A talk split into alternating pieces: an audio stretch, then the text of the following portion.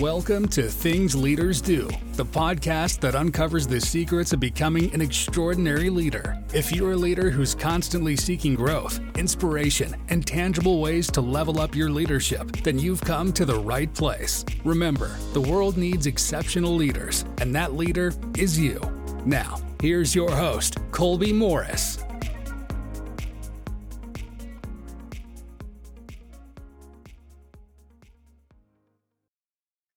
Hey, leaders, welcome back to the TLD podcast. This is Colby. I'm your host.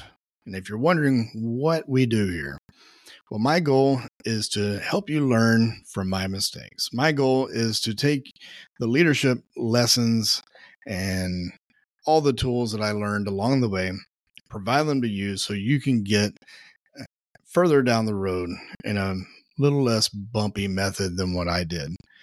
See, I've, I've been in every position. I've been a frontline leader. I've been a middle manager. I've been in the C suite. And all those positions required different tools, but they were all about people.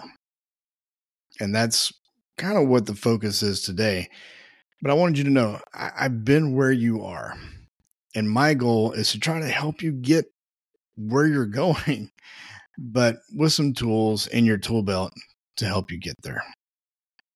So, real quickly, today's topic um, I had someone ask me this question on LinkedIn last week, and I thought it would be great to address for the new managers out there. This person asked me, he said, I've recently been promoted to a new manager role, and it's my first leadership role. What do I need to do to shift or to change my mindset from employee to leader? wow. First of all, that is insightful. That is an amazing first step in realizing that a shift needs to happen, that you can't have that same mindset when you go from one position to the next that something has to change. Some maturity has to happen and a different light needs to come on. So, Adam, this episode, as promised, is for you.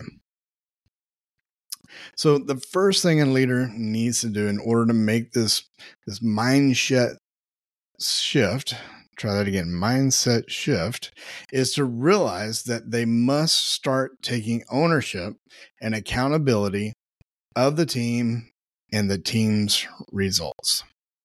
What does that mean? It means sometimes your team will win and sometimes they will lose. When they win, you give them all the credit. When they lose, you take all the blame. Now, some of you are like, whoa, hang on. I don't know that I like that. Well, as a leader, you are directly responsible for that team. So if they fail, ultimately that is on you because there's probably something you could have done. There's probably a step you could have taken. There's probably something you could have said or a pivot you could have made that would have saved that project or whatever it was. So realize that when they are successful, you need to give them the credit because they did all the things they needed to do in order to be successful. So realize that you now own the outcomes. Okay. Whereas you were once just like a piece of the puzzle, you now provide the whole puzzle that everyone worked on. Okay. The second piece of the mindset shift, make sure I say it right that time, is to realize that you must immediately start investing time into your team. What does it mean to invest time? Well, chances are you could be very new to your team. They may be completely unfamiliar with who you are as a leader, who you are as a person, what your expectations are, how you're going to communicate. So you're going to have to invest some time. So, what's the best way to do that? The best way is your one on ones. Okay. A scheduled formal sit down with that particular team member. You do it for every single person on your team. Okay.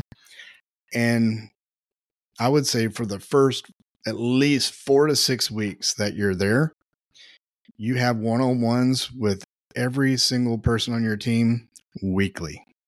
I know you're like, Colby, I've, I've got so much to do. I'm drinking from a fire hose. Hey, I get it. We have literally all been there. But I'm telling you, if you will take the time and invest it into the each individual, your job will be incrementally easier going forward. Why? Because they're going to get to know who you are. They're going to trust you faster. Trust is the basis of any relationship, and relationship is the basic of influence. So you need one to go to the next. You cannot just go from new hire to trust. It doesn't happen that way. There's a process where you are going to have to go through to build the trust. And the easiest way to do that is formal one on ones and to do it weekly. Now, you need to have a, a standard set of questions, some things that you talk about each time. And if you want to know a little bit more about that, you can go to, might even be episode one, uh, the one on one. And I really go into into detail there.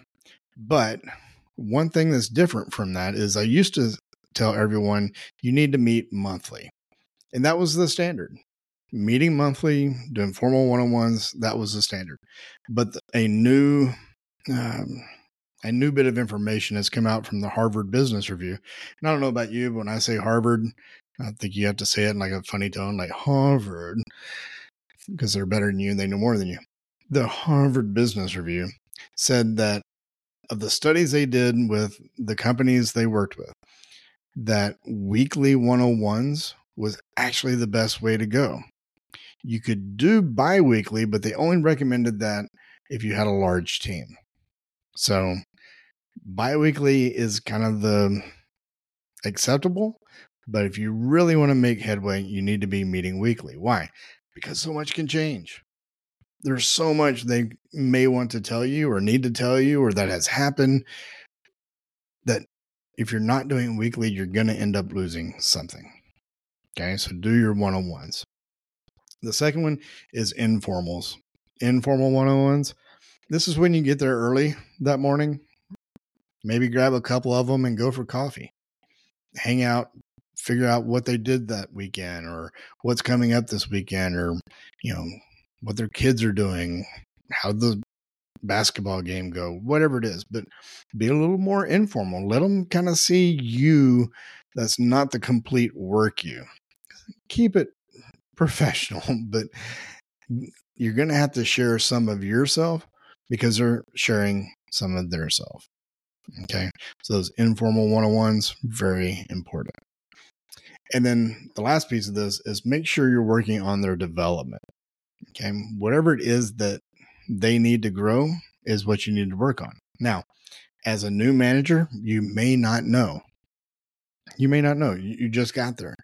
So ask them. I know, radical thought.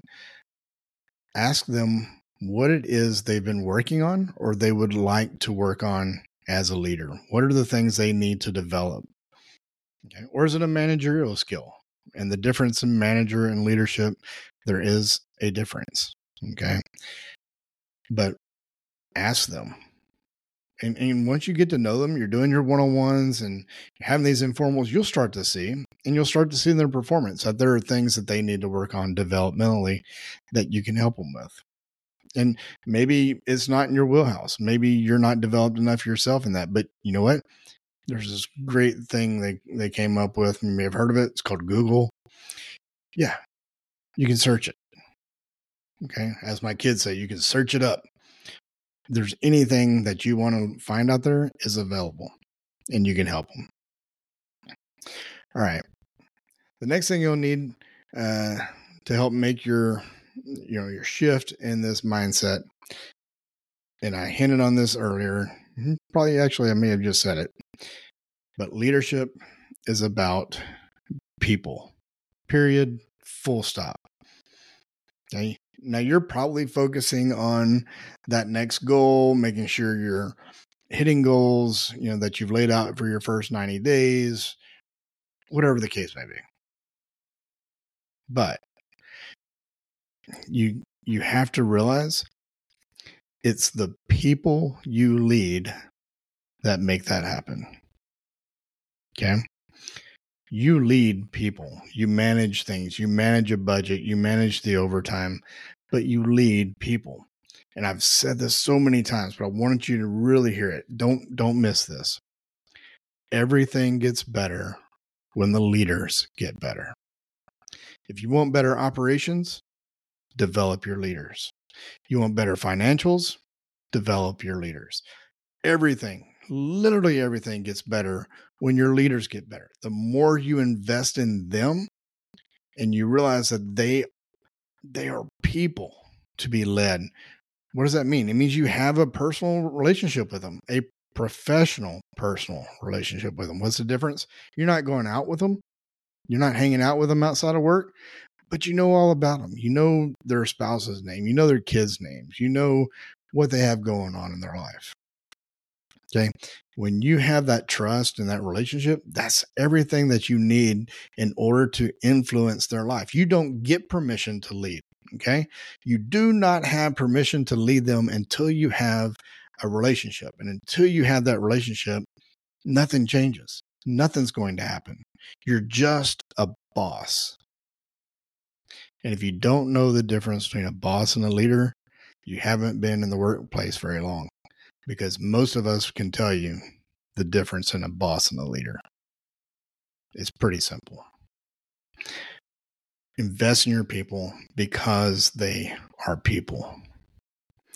All right. That was a quick one today. I just want to make sure I answered Adam's question. Again, if you want to connect with me, you want to ask me any questions, feel free to connect with me on LinkedIn or Instagram. Both of them are linked out in my show notes. There's also uh, the last week for the uh, survey that I have on there, kind of help me out realize who I'm talking to, who my audience is. I want to make sure that uh, I'm capturing that so I can be as much value to you as I can possibly be. Uh, y'all, I would love it if you would rate and review the show. Uh, invite other people to follow. Just right now, just take a screenshot and post it on whatever social media you have. If it's Facebook, if it's Instagram, LinkedIn, um, hey, I would appreciate it. It means the world to me that all of you are listening, that you're uh, giving me the feedback that you do. It is not lost on me. Thank you for being part of this community and, and helping leaders get better quicker. That's the whole goal.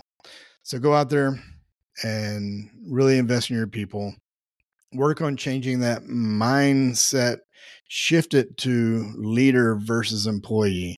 And you know why? Because those are the things that leaders do.